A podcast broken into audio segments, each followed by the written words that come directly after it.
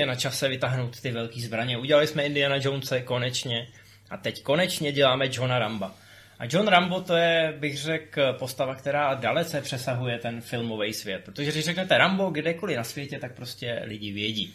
Mají přesně tu image eh, toho bojovníka, toho nezastavitelného bojovníka, ale my dneska budeme mluvit o prvním díle, který je v mnoha ohledech jiný než zbytek té série. Dokonce tam ten Rambo byl možná i zastavitelný, dalo by se říct. Ano, ano. to se musíme vrátit ke knižní verzi, k předloze. Spousta lidí podle mě ani neví, že Rambo má knižní předlohu. Vyšla na, to, na to, aby ji četla. A přitom je to dobrá, dobrá knížka. Je to knižka, která vznikla na začátku 70. let, tudíž v době, kdy uh, Amerikou hodně rezonoval Větnam a hodně se řešilo už to, že možná nebyl úplně dobrý nápad tam mít a že by bylo dobré se vrátit domů a nenechat tam umírat ty 19-letní kluky a ty lidi, co přišli domů, tak z toho měli docela nepříjemný spaní a podobné věci. Takže to téma bylo velký, bylo důležitý a bylo trošku kontroverzní a samozřejmě bylo lákavý pro ten Hollywood. Takže v roce 1972 koupili v Columbia Pictures eh, práva na tu knížku za 175 tisíc dolarů a vůbec nevěděli, co s nimi mají, co mají dělat. Možná bychom na úvod úplně, protože teď se budeme věnovat tomu vývoji a tomu, jakýma proměnama prošel ten scénář. Opravdu to vystřídalo hodně rukou. A asi bychom se měli zmínit o tom, že ta knížka je taková hodně temná, drsná a ten Rambo tam není ani tak antihrdina, jako vyloženě... Vraždící magor. Sociopat, ano. E, samozřejmě je tam naznačení, že to z něj udělala ta válka. Tenkrát ještě ten koncept eh, toho e, postválečného syndromu PTSD nebyl úplně proskoumaný, začalo se to řešit až ve chvíli, kdy ta válka skončila, o pár let později a ty lidi se ve velkým začali vracet domů a začlenovat do té společnosti. Eh, v tomhle autor knížky trošku předběhl dobu, že předpokládal, že se to asi stane. Eh, samozřejmě Amerika už předtím eh, bojovala v mnoha válkách. Máme tady korejskou válku, která je tak trošku opomíjená. Ten Větnam je takový ten mediální otloukánek. Takže některé z těchto věcí tu už byly, ale až po tom, co se vrátili lidi z Větnamu a samozřejmě moderní psychologie se nějak posunula, tak se tohle to začalo diagnostikovat a pojmenovalo se to pravým jménem. Ale tady v podstatě už eh, se na tu notu hodně hraje.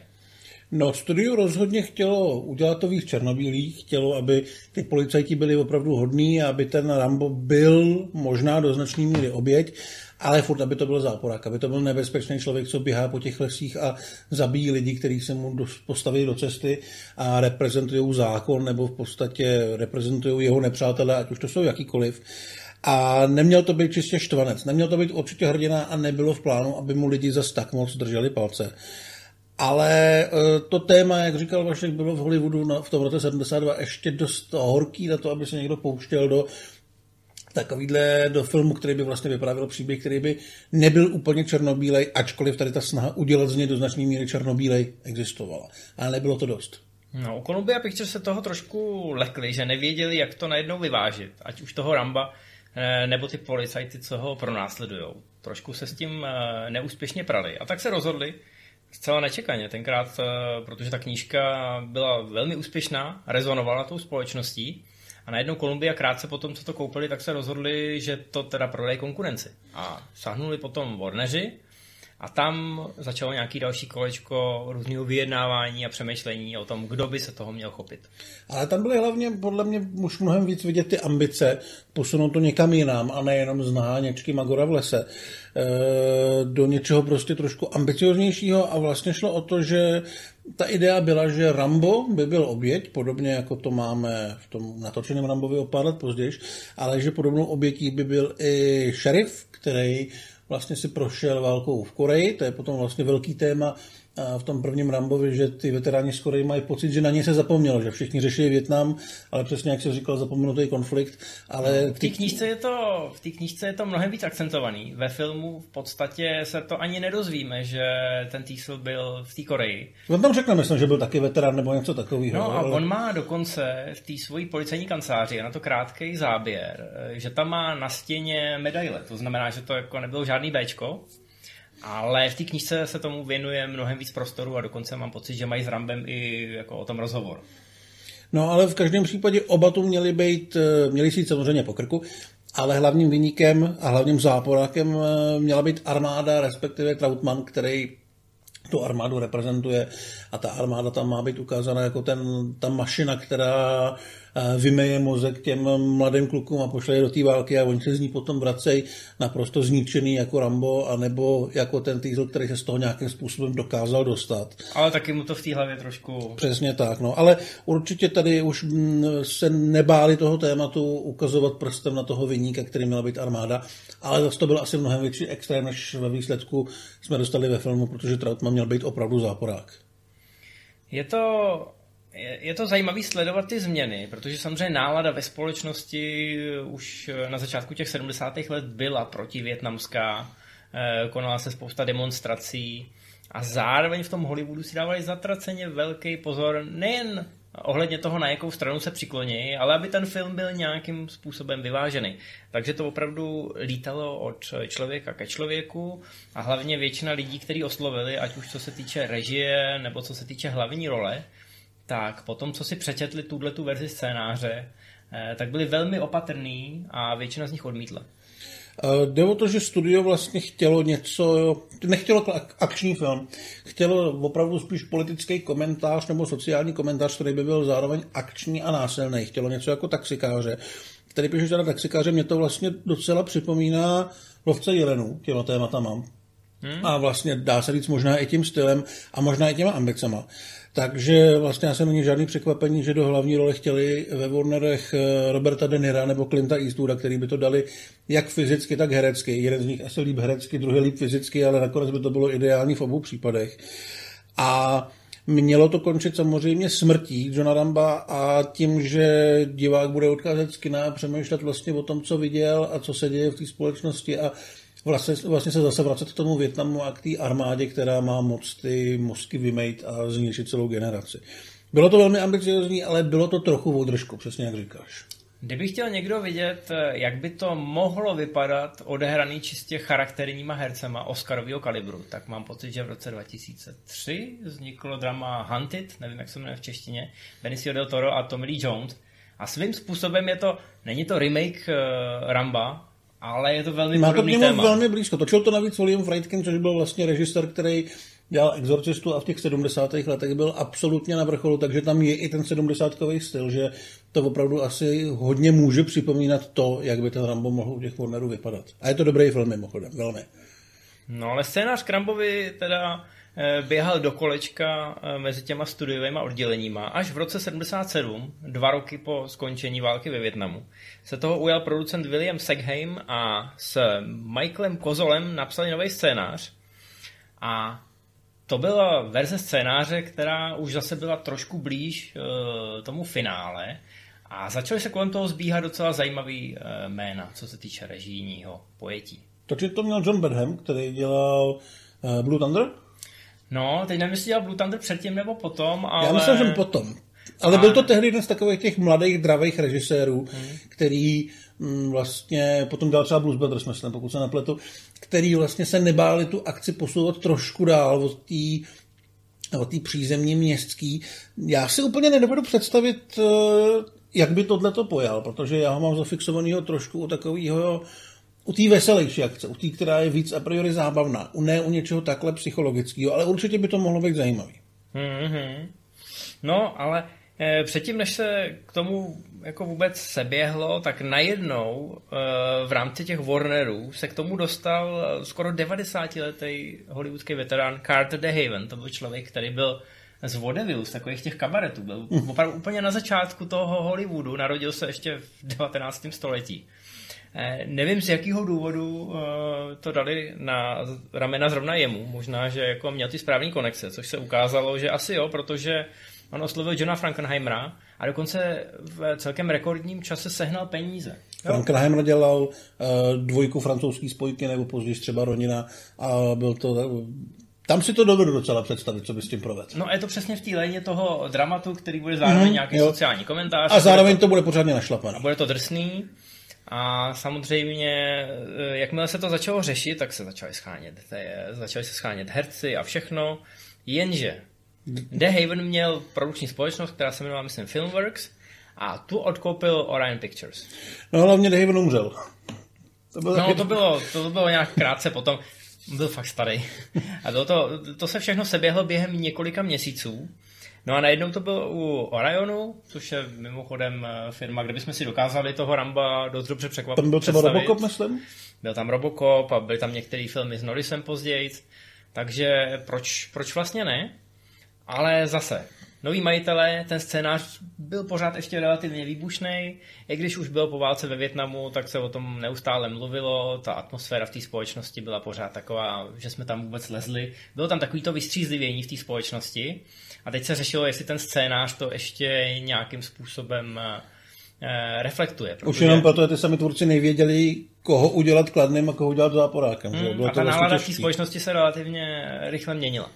Takže No, bylo kolem toho hodně, hodně otoček. My tady máme celý odstavec, který jsem si tak jako pojmenoval What if, co by kdyby, protože když vám teď řekneme, kdo všechno se kolem toho motal za kamerou a před kamerou, tak je to opravdu obrovská plejáda možností, jak ten Rambo mohl dopadnout. Ten scénář byl prostě velký a vidělo se o něm, takže ty ambice natočit to tam byly. Za kamerou byly, jednu chvilku se uvažovalo třeba o samou Peckinpahovi, kdo tam byl dál, byl tam George Miller, a uh, zase ten John Benham tady naměřuje, byl tam Mike Nichols, ten k tomu měl dost možná nejblíž a do hlavní role chtěl Dustina Hoffmana který si myslím, že by to dal v tom případě, že by to byl ten, že by se víc akcentovala ta psychologická rovina, ale Hoffmanovi se do toho nechtělo, protože mu to přišlo moc drsný a moc násilný a nebylo to úplně ono. Co se týče herců, vím, že se mluvilo třeba o Johnu Travoltovi nebo Richardu Gerovi, což je naprosto absurdní představa dneska. No, Travolta tam chtěl Bedham, uh, Travoltu tam chtěl Bedham. Uh, každý ten režisér měl nějakou svoji mm. volbu. Frankenheimer zase chtěl Michaela Douglase nebo Nika Noutyho. Peckinpah chtěl Chrisa Christophersona, byl kolem toho třeba Al Pacino, ale byly tam i naprosto šílený jména. Byl tam samozřejmě třeba Chuck Norris, protože Chuck Norris byl Chuck Norris, ale byl tam Terence Hill, Jo. Jako já si nebudu představit, že ten Brandon je vypadá trochu jako Bud Spencer. To byla Spencerovka. Jo, a jako finále, že by se první film, kde by si opravdu šli opravdu tvrdě po krku. Kdo myslíš, že by vyhrál? Jako souboj Hill versus Spencer? Ty jo, nevím, nevím. Podle mě by vyhrál Spencer. No jo, a když je to v lese... A tak jako, jako to, finále, to, to, to, fin, to, finále je ve městě, že to je v policejní stanici. V lese by vyhrál Hill. Ale podle mě, když by fakt šli jeden na jednoho v nějakým polouzavřeném prostoru a Spencer by měl přehled o tom, kde je protivník, tak by ho umlátil těma razítkama. A myslíš, že bratři De Angelisové by dělali soundtrack? No, já doufám, bro. no, to, a to je, opravdu, to je opravdu verze z alternativního vesmíru. A zkrátka, oslovovali úplně každýho, každý režisér měl nějakou svoji představu. I do té role, i do té role Troutmana se lákali velký hvězdy. Tam byl Lee Marvin, tomu podle mě nabízeli všechny role vojáků na konci 70. let. A by to dal krásně. Já si myslím, že by byl skvělý. Byl tam Robert Mitchum, nakonec eh, vlastně Kim Kirk Douglas, který by byl taky dobrý. Takže už jenom ty jména, které kolem toho padají, značí, že to nebyl malý projekt, takže to byla fakt jako velká věc, která si mohla dovolit hvězdy a ty hvězdy od toho očekávali, že to nebude žádný, žádný propadák nebo prostě špatný film, který by jim zničil kariéru. K Douglasovi se ještě dostaneme, k tomu staršímu. Ale do značné míry tam hrálo roli i při tom výběru, jestli ty herci měli nějakou historii, co se týče nějaký armádní služby, protože proniknout do té postavy toho Ramba nebylo, nebylo snadný. Nebylo to jenom o tom, že se jako stanislavského metodou do toho vžijete, ale jako do značné míry bylo důležité pochopit tu podstatu toho válečného stroje, té armádní mašinerie a jejího efektu na ty lidské povahy. Nešlo o to, aby to byl nabušený magor, ale zjistit, zjistit proč je to nabušený magor a prodat to lidem a prodat to tak, aby ty postavy do značné míry litovali nebo ho chápali. Mm-hmm. A ještě jsme vynechali jedno jméno, který se kolem toho točil a který se pravděpodobně nikdy předtím neslyšeli a to je Ted Kočev a to je člověk, který to nakonec režíroval. A k tomu se dostaneme teď, protože na začátku osmdesátek uh, asi všichni byli už hodně vyčerpaní a najednou se objevilo Karolko a řeklo, my to koupíme za nějakých 400 tisíc dolarů komplet a konečně to natočíme. Karolko byli Kasar a Vajna, producenti, kteří byli velmi svérázní ve způsobu, jak investovat peníze. Ano, taky si o tom jednou popovídáme, třeba ve speciálu o kanonu, ale já mám pocit, že ty, ty dva subjekty, ačkoliv se jmenují podobně, tak eh, a měli podobný styl, produkce, takový hodně divoký. Takový tak. velmi nezodpovědný. Ale zaslouží si asi vlastní prostor, protože uh, každý z nich dělal filmy na trošku, v trošku jiném měřítku. Karolko mm-hmm. hrozně rychle vystřelil nahoru. I díky tomu Rambovi, to se za chvilku řekneme, jaký tam byly, jaký tam byly ty Rambovi, Ale nebylo to bez rizika. Uh, Karolko mimochodem hrozně zajímavá historie. Říkám, někdy se k tomu dostaneme, ale nebylo by Ramba a nebylo by jejich peněz a jejich ochoty investovat svoje peníze do nějakého vlastního projektu, což byl mimochodem zrovna ten Rambo. To je mělo uvést na té hollywoodské dráze jako toho důležitého hráče, protože předtím, předtím to byla spíš taková kaskáda úspěchu, který oni nečekali. Oni natočili, mám pocit, ještě v Hongkongu, natočili snímek Deadly China Doll, který stál asi, já nevím, 300 nebo 200 tisíc dolarů a vydělal 4 miliony. Práva na Ramba koupili za 385 tisíc dolarů. To bylo podle mě z těchto peněz. Hmm? Jo? Takže oni to koupili a teď si říkali, ty vado, tak co s tím budeme dělat? Ty, teď se musíme jako v tom Hollywoodu uvést opravdu eh, špičkovým produktem. To znamená, že potřebujeme nějakou hvězdu. A potřebujeme na to sehnat peníze. A potřebujeme člověka, který nám na to sežene peníze. No a přišel za nima Ted Kočev, eh, což byl člověk, který, mm, já nevím, jestli by si kdokoliv z našich diváků nebo posluchačů vzpomněl na jakýkoliv jiný jeho film. Ale já si myslím, že možná jo, protože Ted Kočev v půlce 90. natočil v Praze akční thriller Střelec s Dolfem Landgrenem, no. ale ten film, na něj bychom si vzpomněli asi jenom právě kvůli tomu, že vznikal u nás, rozhodně ne kvůli jeho kvalitám. Ted Kočev eh, Myslím si, že točil nějaký temný dramata v Austrálii, který byly docela dobrý, ostřílení klokanů s Donaldem Plezencem. A natočil Jaký originální. Za, zapadákov. Natočil původní verzi Finty, eh, Dicka a Jane. No, ale každopádně nebyla to žádná režisérská hvězda, rozhodně to nebyl profik přes akční filmy.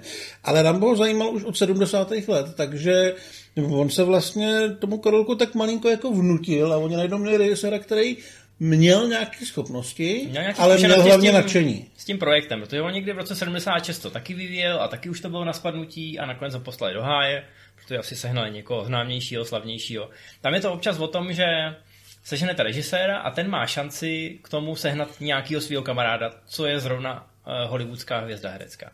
Takže dost často se to dostane k nějakému režisérovi, protože producenti doufají, že ten naláká někoho, s kým točil už předtím a díky tomu oni budou mít nějaký hvězdný potenciál a díky tomu i šanci vydělat hodně peněz. No tady nebyl úplně asi potenciál v tom, že by vytáhl hvězdy, ale přišel s tím, že už měl nějakou jasnou vizi, takže on vlastně do toho obsazení mluvil velmi hlasitě. Eh, do role šerifa Týzla měl připravenýho Briana Dennyho, což tehdy byl takový charakterní herec, ale hvězda v žádném případě. Ale já si myslím, že byl naprosto boží. Že... On s ním točil nějakou kriminálku, nějaký thriller, který měl premiéru ve stejný rok. Split Image, teď nevím, jak je to v češtině, ale to je, myslím, že byl jeden z jeho úspěšnějších větších filmů. A byl, byl přesvědčený o tom, že Dennehy to teda jako zvládne protože jako je na tu roli úplně... Ale já myslím, že jo, protože na něm vidíš, že před těma pár lety fakt mohl být jako nabušený drsňák někde v té Koreji. Tak on i sám, mám pocit, v 60. letech sloužil. Mm. Do Větnamu už se nedostal, ale měl odslouženo. Hra, hrát umí, zároveň furt jako je fyzicky tak jako impozantní docela před tou kamerou. Má obrovský charisma toho vesnického šerifa. Já si myslím, že vlastně jako lepší roli asi nikdy v životě neměl a on těch rolí měl strašně moc. On nikdy už se neproslavil, ale vždycky to byl člověk, který jste poznali. Vždycky je to, eh, je to trošku zajatec týdle role. Je to škoda, protože když zrovna někde hraje nějakou kladnou postavu, tak ty máš na něj furt pivku kvůli tomu Rambovi. Ale... On byl výborný třeba, se na to dvoudílná série ty FX, zvláštní hmm, efekty. Jo, jo. Australská akční komedie o týpkovi, co vyrábí speciální efekty a bojuje proti mafii. Trošku, trošku MacGyver no, trošku, trošku vylovina, ale velmi fajn. Hmm. A je tam hodnej. Ano, ano, to je pravda. A vlastně eh, Ted Kočev uh, přišel i s nápadem obsadit Silvestra Stallona, Což byl vlastně asi dobrý nápad pro všechny, protože Sly z toho má dneska naprosto zásadní ikonickou roli, ale tehdy byl v docela nepříjemný pozici, že se mu strašně dařilo díky Rokimu, ale cokoliv dalšího natočil, nikoho nezajímalo.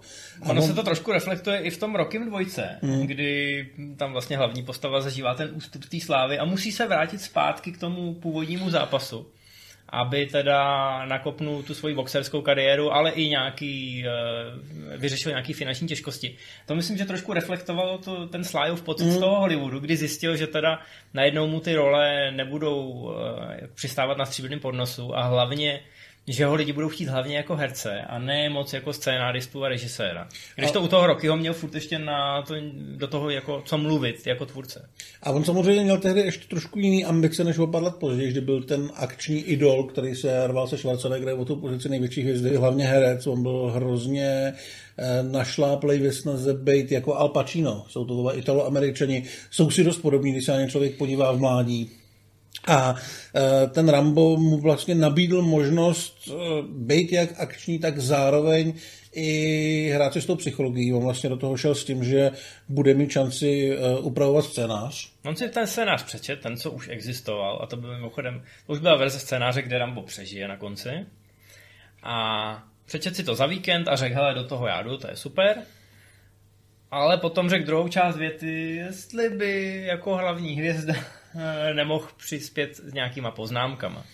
Ten scénář potom jenom on upravoval sedmkrát, pokud se nepletu, takže to upravoval velmi, velmi, velmi a e, dneska vlastně, když se člověk na toho Ramba kouká, tak mu prostě fandí. Ten e, Týzel tady je jako záporák a až později podle mě člověku jako dojde, že může s těma postavami pracovat trošku jinak a vidět, že oba jsou vlastně obětí úplně stejného systému a stejné tragédie, akorát jeden se s tím už stihl nějak vyrovnat a druhý to ještě nedokázal a pravděpodobně nikdy nedokáže, ale rozhodně se to stalo napsal tak, aby lidi drželi palce jemu. Jenom pro srovnání, v knížce mám pocit zemře asi na dvě desítky lidí. 16 tady píšeš? 16 je ve scénáři. V tom jo, takhle. první verzi filmového scénáře je 16 lidí, ale v knížce jich možná ještě víc, protože tam dokonce Rambo v lese zabije nějaký civilisty. Narazí tam na nějaký houbaře a aby nebyly žádné stopy, aby ho nemohli nabonzovat, tak je sejme kontrast proti filmu. Ve filmu potká, mám pocit, nějakého skautíka v lese, potom co vyleze z toho zavaleného dolu a pustí ho. A ten skautík ho nabonzuje, takže poučení do života. Nicméně tam je opravdu Rambo... Hubte skauty serou v lese. Název divadelní hry, která se tam sem zrovna hrozně hodí. A, výborně. Ale tady je Rambo defenzivní, využívá hodně ty pasti a myslím, že to můžeme prozradit. Jediná mrtvola ve filmu je zapříčiněná spíš jako... Schodou náhod a nedodržování bezpečnostních předpisů při letu ve vrtulníku. Přesně tak. Rambo sice hodí kamenem, ale kdo je nevinný, ať hodí kamenem. A helikoptéra se trošku zapotácí a vypadne z ní člověk ale není to přímý zásah, jako že by ho trefil kamenem a on byl na místě. Navíc mrtvý. ten člověk, co vypadne, je ten stoprocentní záporák, je to zlej chlap, který ho bije, střílí na něj, když je bezbraný, je to sadista a vy mu tu smrt přejete. Takže tam je to všechno v pořádku. A Rambo se vlastně stal postavou, která není nutný na konci ukřižovat, není nutný ho na konci zlikvidovat jako hrozbu, protože vlastně je to, když už ne hrdina, tak spíš tragická postava a reálně neudělal nic, za co by se zasloužil to, aby skončil špatně. No, autor předlohy David Morel z toho úplně šťastný nebyl, ale to ještě nevěděl, co se chystá v dalších dílech. Eh, na druhou stranu Karolko asi šťastný byl, protože si říkal, ha, máme otevřené dveře do případných pokračování. Ale samozřejmě teď jsme tady, ještě ani nejsme na natáčení, protože nejdřív jsem musel na peníze. My jsme řekli, že Karolko mínilo nějaký úspory. Spoustu z těch úspor dali za nákup těch práv. No a najednou Stallone přišel, nejen, že měl ten balík poznámek, eh, který bych chtěl zapracovat do toho scénáře, a zároveň řekl, že bych chtěl 3,5 milionu dolarů. Což je fér, kolem té role se točila spousta slavných men, některý z nich si možná řekli i o víc, ale to nebylo u Karolka. No a Karolko tušilo, že ty peníze musí někde sehnat, protože bez těch peněz nebude film a bez toho filmu nebudou zisky a zkrátka pokud chtějí do toho Hollywoodu, tak musí riskovat. To znamená, že mu slíbili 2 miliony, s tím, že 1,5 milionu mu dají potom z prodeje distribučních práv pro kino a televizi. A to už se nějak, to už se nějak vyřeší, až bude film.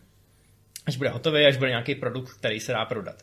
Nicméně i ty 2 miliony byly trošku nad jejich síly a oni museli oběhnout několik evropských bank a mám pocit, že dali dohromady tři nebo čtyři úvěry, aby tu částku a aby hlavně zbytek rozpočtu eh, dokázali schrábnout, aby se vůbec mohlo začít natáčet. Celkově ten film vlastně stál 15 milionů dolarů, což nebyly úplně malý peníze na začátku 80. Přesně tak. Oni museli zastavit všechen svůj majetek, eh, vlastní domy, a hrozilo, že pokud by to nebylo úspěšný, pokud by to na sebe byt jen nevydělalo, tak eh, nebudu mít kde bydlet a budu to splácet dost možná do konce svých životů a s Karolkem bude rychle amen.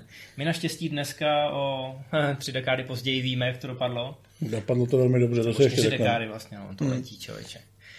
No, dopadlo to dobře, nicméně to schánění peněz nebyla rozhodně jednoduchá věc. A když se pak mělo začít natáčet, tak přišel Kirk Douglas. No a Kirk Douglas pak odešel.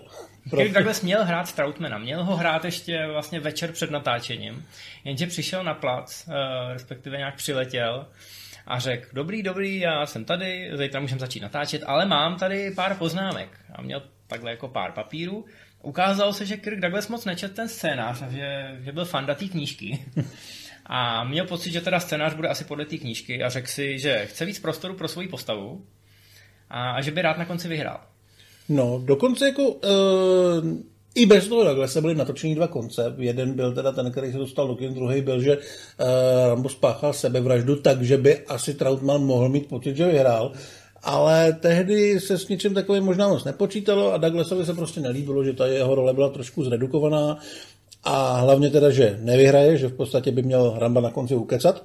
No, tak se teda s Karolkem a s Kočefem a se Stavonem rozloučil a zmizel a na poslední chvíli ho nahradil Richard Krena, což byl vlastně spíš televizní herec, ale já jsem vlastně za to strašně rád. Já mám Douglasa rád, mám ho hodně rád, ale... A on byl hrozně, jako já, já ho chápu v této éře, už to byl sice jakoby Eh, byla to stárnoucí hvězda, měla ty, řekněme, nejvyšší kariérní vrcholy za sebou a říkal si, proč já bych tady měl hrát toho třetího vzadu. A nejenže chtěl víc prostoru, ale chtěl i, a, aby vlastně ten Trautmann tam byl za většího borce. Dokonce mm. tam mělo dojít i k nějakému souboji s Rambem. E, a ten konec byl vyloženě takový až skoro směšný, když to stalo neslyšel, jak odešel z místnosti. Protože poslední záběr měl být ten, že vlastně tu čelenku, kterou má Rambo na čele, Eh, tak si měl Trautmann odníst a měl si uvázat na auto a odjet z ní eh, vítězoslavně jako s nějakým suvenýrem, jako s nějakým skalpem. V tom scénáři, respektive v té verzi, která byla natočená, eh, tak to bylo tak, že sám Rambo si jakoby dal na hlavu po tom svým slavným monologu, tak si dal na hlavu tu hlaveň toho Trautmana a řekl mu, ať ho zastřelí. Ale ani ten Trautmann to nechtěl udělat. Musel tu spoušť zmáčknout ten Rambo, takže to opravdu byla sebevražda. Eh, doslova. Já mám strašně rád, jak ten vztah Ramba a Trotmana vlastně se táhne tou sérií, těma prvníma třema dílema. Že Krena podle mě pochopil, že on tady za hvězdu nemá být a že na to prostě ani nemá, ani se za to nepokoušel, ale jako ta mentorská figura toho člověka, který je evidentně jako mnohem chytřejší než Rambo a vlastně ví, co mu udělal a je s tím svým způsobem smířený, ale zároveň ho zároveň fakt bere jako nějaký, ne jako produkt, ale jako svý dítě, tak je to prostě hrozně hezký. Mě fakt baví všechny ty scény v té dvojce a trojce, když on ho verbuje a když pak třeba v té dvojce Ramba podrazej, tak jak on z toho fakt je špatný, že si to bere velmi osobně. Myslím si, že to je velmi dobrá role. A že s Douglasem právě jako s hvězdou, která by musela dostat trošku víc proskování v tom ději, že by to nebylo ono. Krena tu roli přijal po telefonu, doslova jako zavali. Neměl by pan Krena čas zítra přiletět do Kanady, kde se natáčelo, aby se ušetřili nějaký peníze. A v podstatě i tu smlouvu psali na place. Krena si přišel teda na docela dobrý peníze, protože... Ale byl pak v výstřelech. Takhle na poslední chvíli, no. A to je taky výborný, že on byl takový formát, že když se ukázalo, že se bude točit eh, parodie na Ramba, tak on si řekl, OK, já si v tom rád zahraju. A byl tam skvělý. A hlavně je skvělý i v tom Rambovi, ty jsi to už do značné míry popsal, ale on tam má, já nevím, jestli je to vděčná nebo nevděčná pozice. On tam má tu roli toho člověka, co nakráčí na ten plac a svým způsobem e, veškerý jeho dialogy s těma místníma policajtama, tak jsou taková vysvětlovačka divákům. Že on jakoby vysvětluje, co ten Rambo a co z něj ta armáda udělala. Díky tomu tam nemusí být žádný voiceovery. Ale na druhou stranu, eh, v těch vysvětlovačkách je spousta one-linerů krásných. Mm.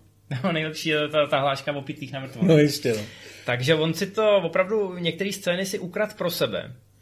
No a tím jsme měli vlastně ten trojlístek v těch hlavních rolích hotovej a mohlo se jet natáčet, jak už jsem řekl, do Kanady. Což nebyl úplně dobrý nápad. Ono se tam mělo, protože se tam mělo ušetřit, to se vlastně dělá do dneška, protože Vancouver dokáže suplovat prakticky každý město na světě, nebo možná nedokáže, ale Hollywood si to myslí. A je to tam samozřejmě levnější, jenomže Eh, všechny ty hezký, eh, hezký místa, kde se to natáčelo, vlastně hezký moc být neměli. Oni, když tam filmaři přijeli, tak všude svítilo sluníčko a fakt to bylo prostě pěkný, ale oni chtěli, aby bylo hnusně, aby bylo pošmourno, aby ty honičky v tom lese byly blátivý a špinavý. A ono prostě bylo opravdu pěkně. No. Tak... A on se mimochodem, když je pošmourno, to je takový zákulisní typ, tak se i s nás ale v něj točí. Protože vy nemusíte tolik svítit, abyste bojovali s tím sluníčkem. Když svítí sluníčko, jak je to blbý. Zvlášť, když je třeba polojasno, protože je úplně jiný vzhled scény, když svítí přímý sluníčko, nebo když je za mrakem musíte pak dělat větší prostoje, víc čekat, nebo naopak víc agresivně svítit, abyste to vykryli. Když to, když je pošmourno, tak eh, se točí rychlejc a s nás. Jenomže eh, ty říkáš, že by mohli samozřejmě čekat a podobně, což by bylo samozřejmě za normálních okolností možný a asi ideální, jenomže prachy nebyly, takže se prostě muselo točit s tím, co bylo, to znamená se sluníčkem, a muselo se opravdu jet eh, na plný plyn, nesmělo se čekat. A byly z toho problémy a mrzení, protože se zranilo několik kaskadérů, s čímž by se asi dalo nějak pracovat, ale bohužel se párkrát zranil i Stallone, protože byl paličetej a chtěl spoustu těch akčních scén dělat sám. Tam eh, je třeba taková ta scéna v té policejní stanici, eh, jak ho tam všeli, jak mučí, a on tam má ty flashbacky a v podstatě tam je, tam je ten moment, kdy to v tom Rambovi sepne a kdy to teda všechno vymlátí a uteče. Uh, no a ta scéna, tam mám pocit, že Kočev taky to točil třikrát nebo čtyřikrát, jak tam toho, uh, jak tam toho Ramba bičujou. A Stallone byl z toho takový trošku, hm, to, to už jako docela bolí a tak se Kočefa naštvaně zeptal, jestli to hodlá točit ještě kolikrát. A Kočev říkal, buď ticha, to vydržíš. No a Stallone to trošku naštvalo, takže jako na, na Kočefa vyběhnul a policajti ho tam uh, nějak přimáčkli ke zdi a tam se jaký zlomil žebro. Takže jako byly tam některé takové vypjatý situace. Myslím, že Stallone i po letech říká, že i s Denehim občas eh, ta intenzita, ze kterou tu roli hráli, tak trošku převládla, ale že vždycky po, po pár okamžicích, jakmile se zařvalo stop nebo střih, tak prostě se všechno, všechno to z nich spadlo. Tak jsou to profici, ale asi se nenechají mlátit. Ne? Na, na, no, ale říkám, eh, vždycky, když tam byla nějaká vypjatá situace, tak se navzájem omluvili a bylo to zase v pohodě. A možná to byla součást prostě toho hereckého procesu u obou. Nicméně Stallone se zranil tolikrát, eh, že docela dobře znal to malé městečko, eh, ve kterém se natáčel, protože neustále tam jezdil na záchranku, nechat si něco zašít, přilepit nebo spravit. A jednou, když šel z té záchranky, protože tam na něj nečekalo to auto, tak šel zpátky do města a šel do baru. A měl na sobě ten měl, rambovský kostým. Měl kompletní rambovský kostým, včetně nějakých voděrek a všeho a říkal si, tak, tak to bude sranda, tak půjdu do baru a, a uvidíme, jak budou ostatní na mě koukat. Možná budou úplně pav. A vešel tam, a jako lidi na něj tak koukali, všechno tam nějak stichlo. No a na baru si objednal Campari a soda, eh, jako Campari se sodou, což je takový ten typický jako Beverly Hills drink. No a říkal, že půlka těch tam gastů propukla ve smích, takže to úplně nedopadlo asi podle slájových představ. Nicméně si myslím, že když pak viděli ten film, tak uh, si na něj trošku poupravili názor. No, ale furt jako zranění kaskadéři, blbý počasí a podobné věci, to jsou takové věci, které se víceméně čekají při natáčení velkého filmu. No, ono, oni ale to... ne, ne, spíš se jako nečeká to, že si tam necháš převíst 50 pušek a ty zmizej a nikdy se nenajdou. Ano, takže... celníci je někam zašantročili, protože v Kanadě jsou přísné zákony a nemůžete si tam koupit bouchačku tak jako v Americe a tvůrci samozřejmě potřebovali nějaký zbraně, ať už pro Ramba nebo pro ty policejní jednotky, aby, aby jim je mohl sebrat a pak s nimi machrovat. No ale ty zbraně se někde zašantročily, takže pravděpodobně si tam někdo v lese do dneška hmm. hraje na Ramba. Dostali se do Kanady, byli normálně proclaný, ale na místo už nikdy nedojeli a nikdo neví, kde to skončilo. No, tak se museli koupit nový a pro Kasara a Vajnu to byl problém, protože oni měli ten úvěr u banky a ten byl definitivní a nikdo další už by jim ty peníze pravděpodobně nepůjčil. To znamená, e, muselo se hodně improvizovat a nejhorší bylo, že některé tyhle ty drobné spoždění, včetně těch zranění těch kaskadérů, abych ještě rád zmínil, tam je taková ta honička, kdy on uteče z té policejní stanice na motorce a teď za ním jedou ty policejní auta a tam, tam se dějí docela věci, jakože nějaký auto vyletí hrozně moc do vzduchu a dopadne a pak je tam vlastně ten sheriff Diesel eh, to auto otočí na střechu. Tak v obě dvě tyhle věci se neměly stát. Měla to být taková jako poklidná honička, maximálně nějaký kvílející gumy, ale eh, je tam ten skok s tím autem, tak ten původně byl mnohem vyšší. Oni prostě si tam udělali nějaký kopec z hlíny a řekli si, tak to vyzkoušíme. Byli to profesionální kaskadéři, ale pravděpodobně úplně neodhadli e, svoje síly. Já jsem mimochodem slyšel, že původně tam byli kanadský kaskadéři a nakonec si Kočev přivez americký, který jsou teda asi lepší. Ale docházelo tam k nějakým přehmatům, nějaký ten kaskadér právě při tom skoku s tím autem se hrozně moc zranil. Ten záběr teda není v tom filmu, nakonec to natočili trošku decentnější. Ale co se týče toho převráceného auta, to se taky nemělo stát, ale Kočev z toho měl takovou radost, že to dobře vypadá. že hned Briana Dennyho nahnal, aby si šel sednout do toho auta, který ještě furt vzhůru nohama. A aby odehrál tu scénu vzhůru nohama. Na což samozřejmě ten herec nebyl připravený, ale dopadlo to naprosto skvěle, ta scéna. Takže jo, z začátku tam byla velká, velká divočina.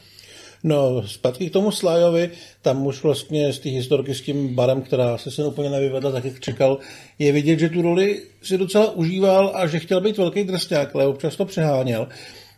Uh, on vlastně, ten jeho ikonický kostým, což je vlastně kus takového divného hadru, tak ten tam vůbec neměl být. To bylo něco, co si Stallone udělal přímo sám na place a pak to, muselo používat, ale tím, že to nebylo od profíku, tak to měli jenom jednou, takže všichni v té kostymérně na to museli být strašně opatrní a modlili se, aby to někdo někde nestratil nebo neroztrh, protože nic dalšího takového nebylo.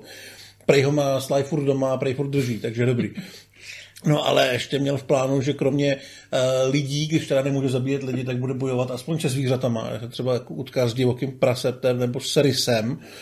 A tam mu bylo od uh, Rangerů řečeno, že ten film by byl velmi krátký, kdyby to mělo být o něčem takovým, že střed s divočákem by asi s tím ikonickým Rambonožem nevyhrál. No říkali mu, že by maximálně nějaký divokého králíka mohl přeprat, ale že byl pravděpodobně při tomto pokus. a na, nakonec tam je eh, střed s nějakým divokým prasetem, ale rozhodně to není tak uh, ikonický, jak si asi stále nepředstavoval, že popadne opravdu nějaký divoký prase v lese a začne ho tam kuchat. No, nicméně říkali jsme o těch ztracených zbraních, ale taky napad sníh v Kanadě. Ne, mm. nečekaná věc. Ono se totiž točilo až někdy v říjnu a než uh, Kasara a Vajnu pravděpodobně překvapilo a najednou se to muselo všechno odkládat, to natáčení. A byl problém, protože Richard Kleena eh, tím, jak měl tu smlouvu napsanou na poslední chvíli a docela výhodně, tak měl určitý počet natáčecích dnů. A kdybych měl víc, tak samozřejmě ve smlouvě bylo napsáno, že mu náleží nějaký bonusy. Ale na bonusy už nebyly peníze. Takže ta role se dokonce oproti předpokladu musela trošičku zkracovat. Eh, myslím si, že to na tom filmu není moc poznat, ale je teda pravda, za chvilku se k tomu dostaneme. Ten film je sám k nepoznání, protože to, co se natačilo na place, potom v kině skončilo jenom z části. My jsme vlastně říkali, že o Tedu Kočefovi jste pravděpodobně nikdy neslyšeli. A ono to má svůj důvod. On to není úplně dobrý režisér. Já mám pocit, že jsem kdysi četl dokonce rozhovor s Ondřejem Vetchým, který říkal, že to bylo hovado, když tady točil toho střelce. A opravdu tohle je spíš náhoda, že se mu to povedlo a možná Možná to není náhoda, spíš jako je to zásluha někoho úplně jiného. Protože první verzi, kterou Kočev natočil, tak měla tři a půl hodiny. To je samozřejmě běžný. Ty první verze jsou takhle dlouhý, verze, ano. pak se to sestříhává na nějakou únosnou dílku. Běžný není, že stála úplně za hovno, ale byla tak strašlivě špatná, že Stallone dokonce oslovil Kasara a Vajnu s tím, že ten negativ koupí a zničí ho, že prostě nechtěl, aby se to dostalo ven, protože se bál, že mu to zlikviduje kariéru. Jeho, jeho agent mu poradil, že tohle by mohla být stopka, že ani další dva díly roky ho hmm. nedostali uh, z té pověsti, protože tohle byla silná role, měla obrovský potenciál, ale zároveň, kdybyste ji špatně uchopili, tak vás bude společnost, nejen kritici, hmm. ale i eh, i novináři se zcela jiných oborů vás budou vláčet médiama a to je něco, co by člověk už nemusel rozchodit a mohl by být prosmích. Což je ta eh, nejhorší věc, která se akčnímu hrdinovi nebo žánrovému herci může stát. Steven Seagal. ano, ano, ale Eh, Stallone neuspěl samozřejmě, protože Karol Kosis asi spočítal, že by možná Stallone mohli obrat o pár milionů, ale, ale oni, oni těch, sami potřebovali úspěch. Ne o těch 15, který prostě dlužili těm bankám. Rozhodně nebyla šance, že by se ten film zahrabal pod zem a nikdo už by ho neviděl, protože pro to studio eh, to bylo zcela zásadní. No ale bylo potřeba ten film nějakým způsobem eh, prezentovat potenciálním distributorům a eh, společnostem, který by třeba překoupili práva, nebo televizním společnostem a podobně. Takže z těch tři a půl hodin se vytvořila nějaká 40-minutová ukázka, která měla ukázat vlastně, jaký ten film bude. Asi nebyl úplně důležitý děj, spíš bylo důležité ukázat akční scény a podobné věci. A ta byla překvapivě velmi dobrá a měla obrovský úspěch. Vlastně trvalo pět minut, než, eh, než se to všechno prodalo pět minut po projekci zkrátka naběhli k Kasarovi a Vajnovi ty distributoři a začali tam podepisovat. Pamatujete si, jak je to vždycky na Wall Street, když se spustí ten zvonek a teď tam najednou všichni začnou mávat těma papírama, že kupuju, kupuju. Tak něco takového proběhlo, ale nejvíc eh, hotovej z té verze byl Stallone, který samozřejmě tam byl. Eh, musel, musel se ukázat jako, hele, tady to je ten člověk z Rockyho, ten tam hraje a tak. A měli krátký proslov na začátku A když tu verzi viděl a viděl ji poprvé v životě, tak si najednou uvědomil, že v tom filmu je potenciál, že z toho půjde něco vyrobit. Z toho tři a půl hodinového hovna se udělal prostě 40-minutový totální nářez a že by teda asi nemuselo být úplně těžký udělat z toho hodinu a půl dobrýho filmu. A Stallone tam víme, že eh, čím byl slavnější, tím víc kecal do práce vlastně úplně všem kolem sebe. Občas to bylo až šílený, co předváděl. Tady ještě nebyl taková věc, takže byl docela hodný, ale přesto si vymínil návrat do střižny. Řekl že když už to sám napsal, ten scénář, hmm. když mu ho takhle v úvozovkách zkazili, takže by rád, aby no. tu poslední fázi toho filmu dal dohromady sám. Samozřejmě tam nebyl jenom on, byl tam i nějaký střihač, ale Kasara Vajna si řekli, jako, hele, proč ne, my potřebujeme naší hvězdu, aby o tom filmu mluvila pochválně. Naše hvězda tom... má navíc Oscara za scénář, nebo tak jako by to, nebo, nebo nominace, teď nevím, jestli to dostal, no, dostal Oscara, nebo myslím, že, myslím, že ho dostal, hmm. no, uvidíme. to je naše malé zaváhání. Ano. Nicméně řekli mu teda v pohodě, protože důležitý bylo pro ten zbytek eh, samozřejmě, aby Stallone nezačal ten film pomlouvat ještě předtím, než bude mít premiéru. No takže se potkali v té střižně a pracovala se samozřejmě s tou tři a půl hodinovou verzí, která se musela krátit, protože e, předělávat tu 40 minutovou by asi fyzicky nebylo úplně možný. A krátilo se docela hodně. Třeba ta honička v lese, která je podle mě skvělá, má dneska 12 minut, ale v původní verzi měla 3 čtvrtě hodiny, což je nepředstavitelný. Já vůbec no. nevím, co by tam dělali.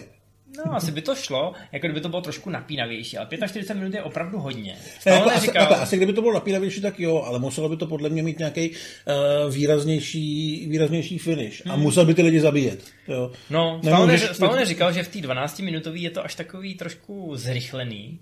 Na druhou stranu to eh, nemění to vyznění té scény a je to naopak eh, lepší, že on to udělal v rekordním čase, a ještě ani jednoho z nich nezabije. On je to tam hezky vidět, eh, že my vlastně ani nevidíme, jak některý z nich skončí, nebo jak se k tomu eh, Rambo dostane. Kolikrát jako ta kamera jde jenom kolem nějakého týpka a on už je uvězněný v té pasti, takže ty si na některých místech to domýšlíš. Hmm. Ale vlastně to skvěle funguje, protože nakonec si on nechá toho týsla a když ho uvězní, tak mu řekne, mohl jsem vás všechny zabít, jako nechte mě bejt.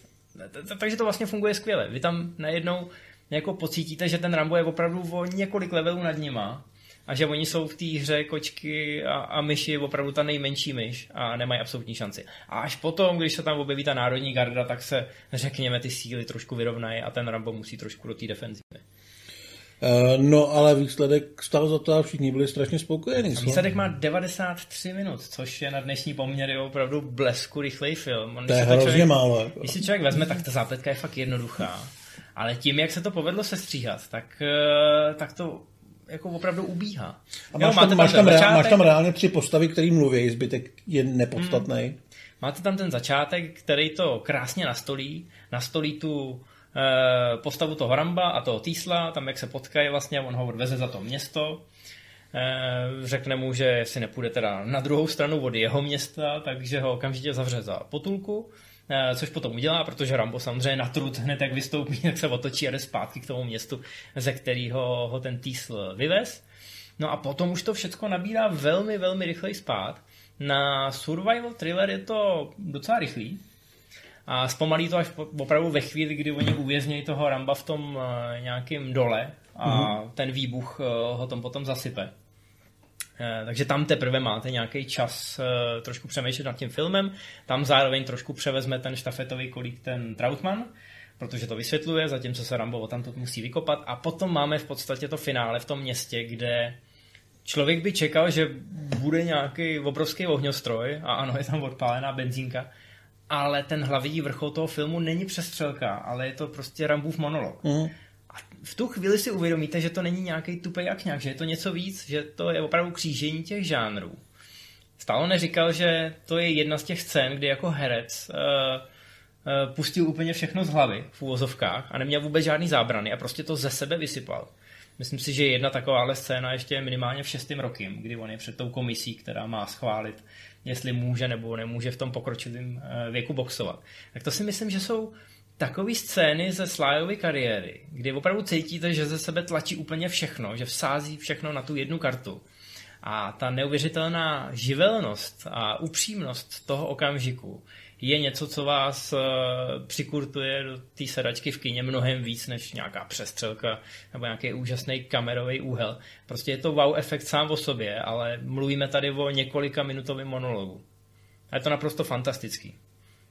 Takže ten, ten, ten film má hrozně, hrozně zajímavý tempo a jak říkáš, Ted Kočev možná nebyl nějaký super režisér, a o to víc musíme ten kredit tady dát tomu Stalonovi. Který za ten projekt opravdu bojoval do poslední chvíle, sestříhal to na těch 93 minut.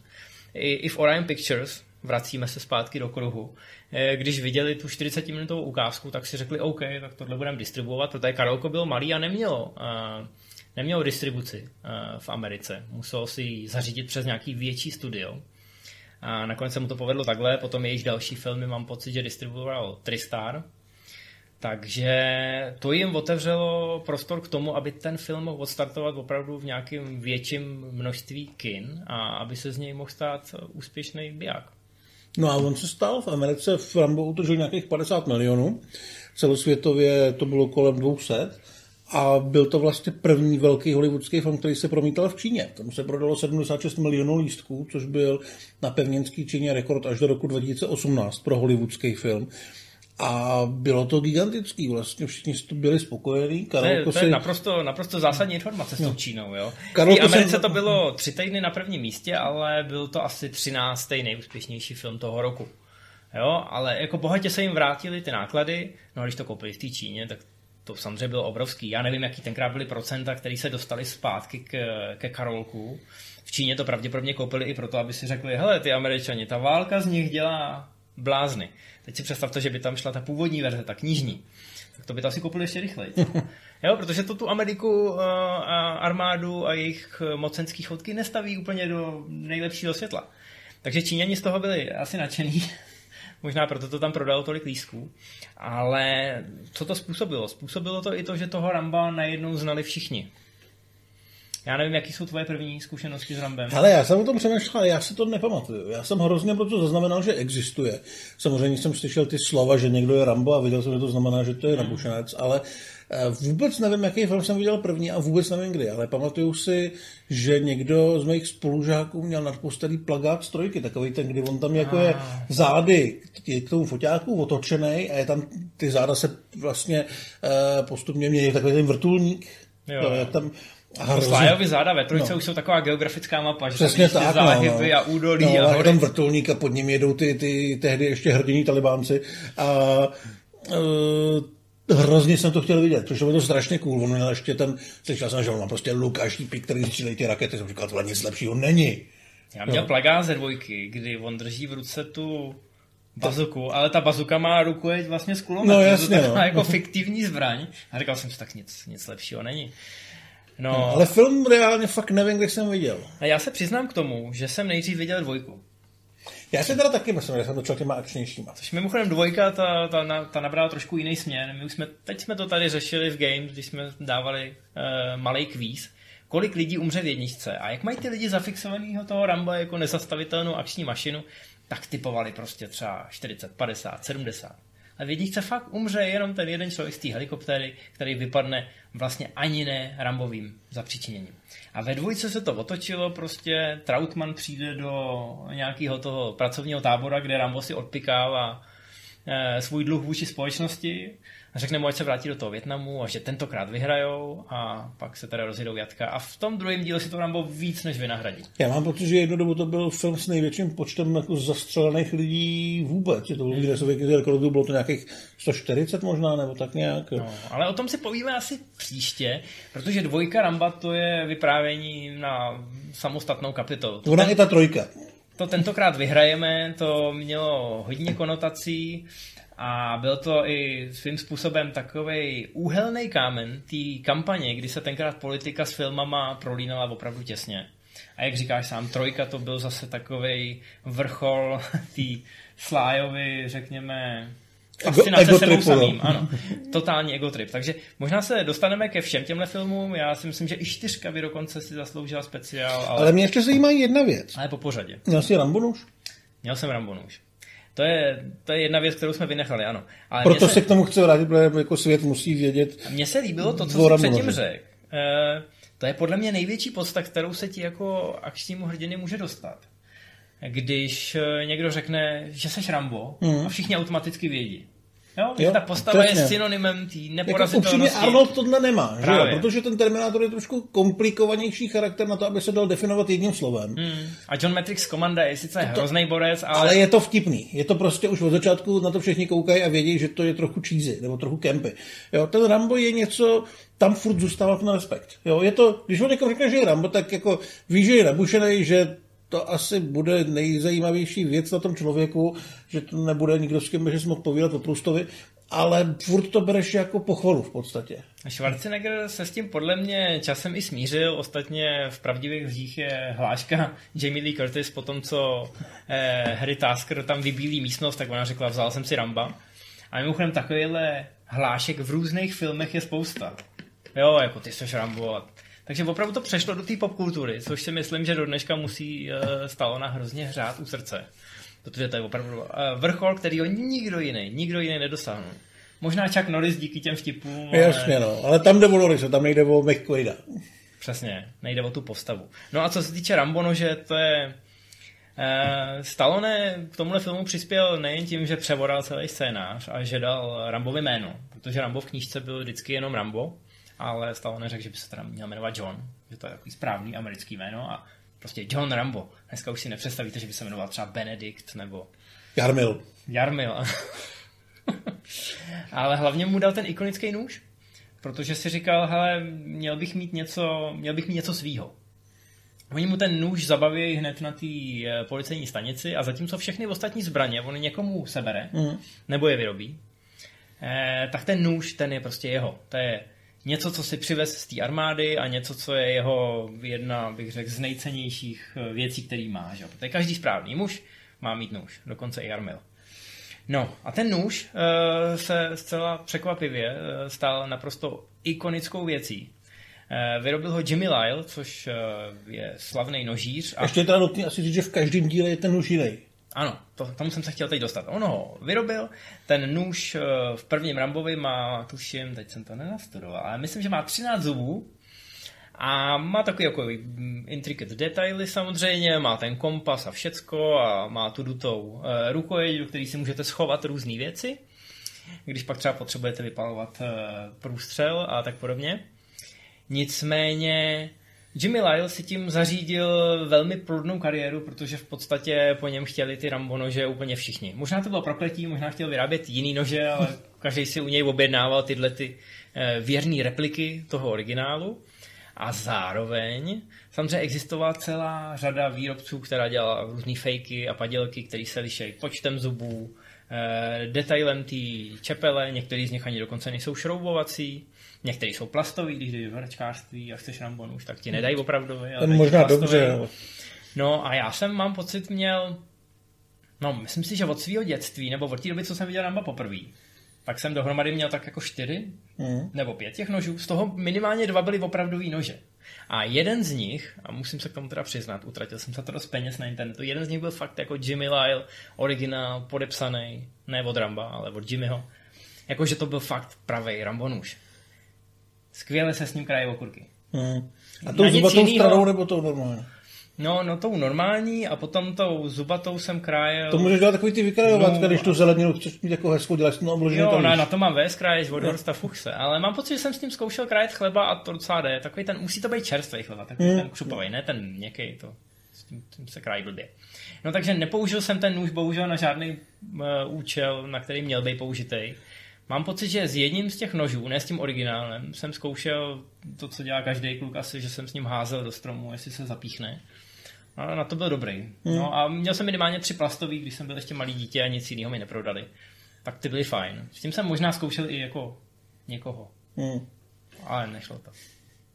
No ale Rambon už naprosto ikonická věc, eh, dost možná z těch eh, sečných a bodných zbraní ehm, nejikoničtější, nejslavnější, co myslíš? No, jako nic jiného mě nenapadá, co by mohlo být ikoničtější, jako... No prodalo se Konanovský hrozně meč moc. možná, nebo něco takového. No a to není úplně taková skladná věc, kterou no. si vezmeš na letní tábor. Z nožů mě nic nenapadají. Já teda doufám upřímně, že spousta lidí si to dala jenom někam do vitríny, nebo s tím machrovala při nařezávání uh, dřeva třeba na nějaký táborák, mm. a že to nepoužívali jako, jako Rambo ve filmu. Doufejme. Nicméně ta zbraně je nádherná. Ikonická. Když už tak jako v jedničce, bez těch mrtvých. Ano. A jak se říkal, v každém díle je, a v každém díle je trošku jiná. Mám pocit, že Jimmy Lai pak ještě na dvojce nějak spolupracoval, ale ty nože už jsou potom jiný. V té jedničce je opravdu ikonický a je zdaleka nejslavnější a prodalo se ho zdaleka nejvíc kusů, takže to je fantastická věc. No a já bych se opravdu rád věnoval těm dalším filmům někdy v budoucnu, protože za každým je zajímavý příběh. A já každý, myslím, že budeme. Každý z nich je svým způsobem, možná kromě té pětky, o který pomlčíme, tak každý z nich je nějakým opěrným bodem eh, té Slyovy kariéry a definuje něco v té kariéře. Přesně jak jsi říkal, ta no. trojka je spíš taková nezávidění hodná, ale když jsem ji viděl ten v kyně, tak mi to nepřišlo. Vlastně vůbec jsem netušil o nějakých těch pnutích na tom place a hlavně jsem ji viděl ve věku, kdy jsem byl jenom o něco starší jako než ten jeho sidekick, který mu tam osahává všechny ty věci a kouká a stále metodicky. To, to, je, to je moje jedna z nejoblíbenějších hlášek, která zároveň jako se dá použít v reálném světě, když ji trošku jako předěláš.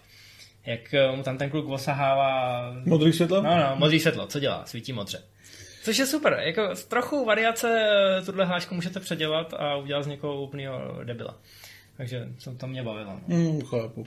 Ale tohle se fakt necháme na nějaký jiný video. Já myslím, že se k Rambovi vrátíme, protože těch historiků té dvojky a trojky je strašně moc.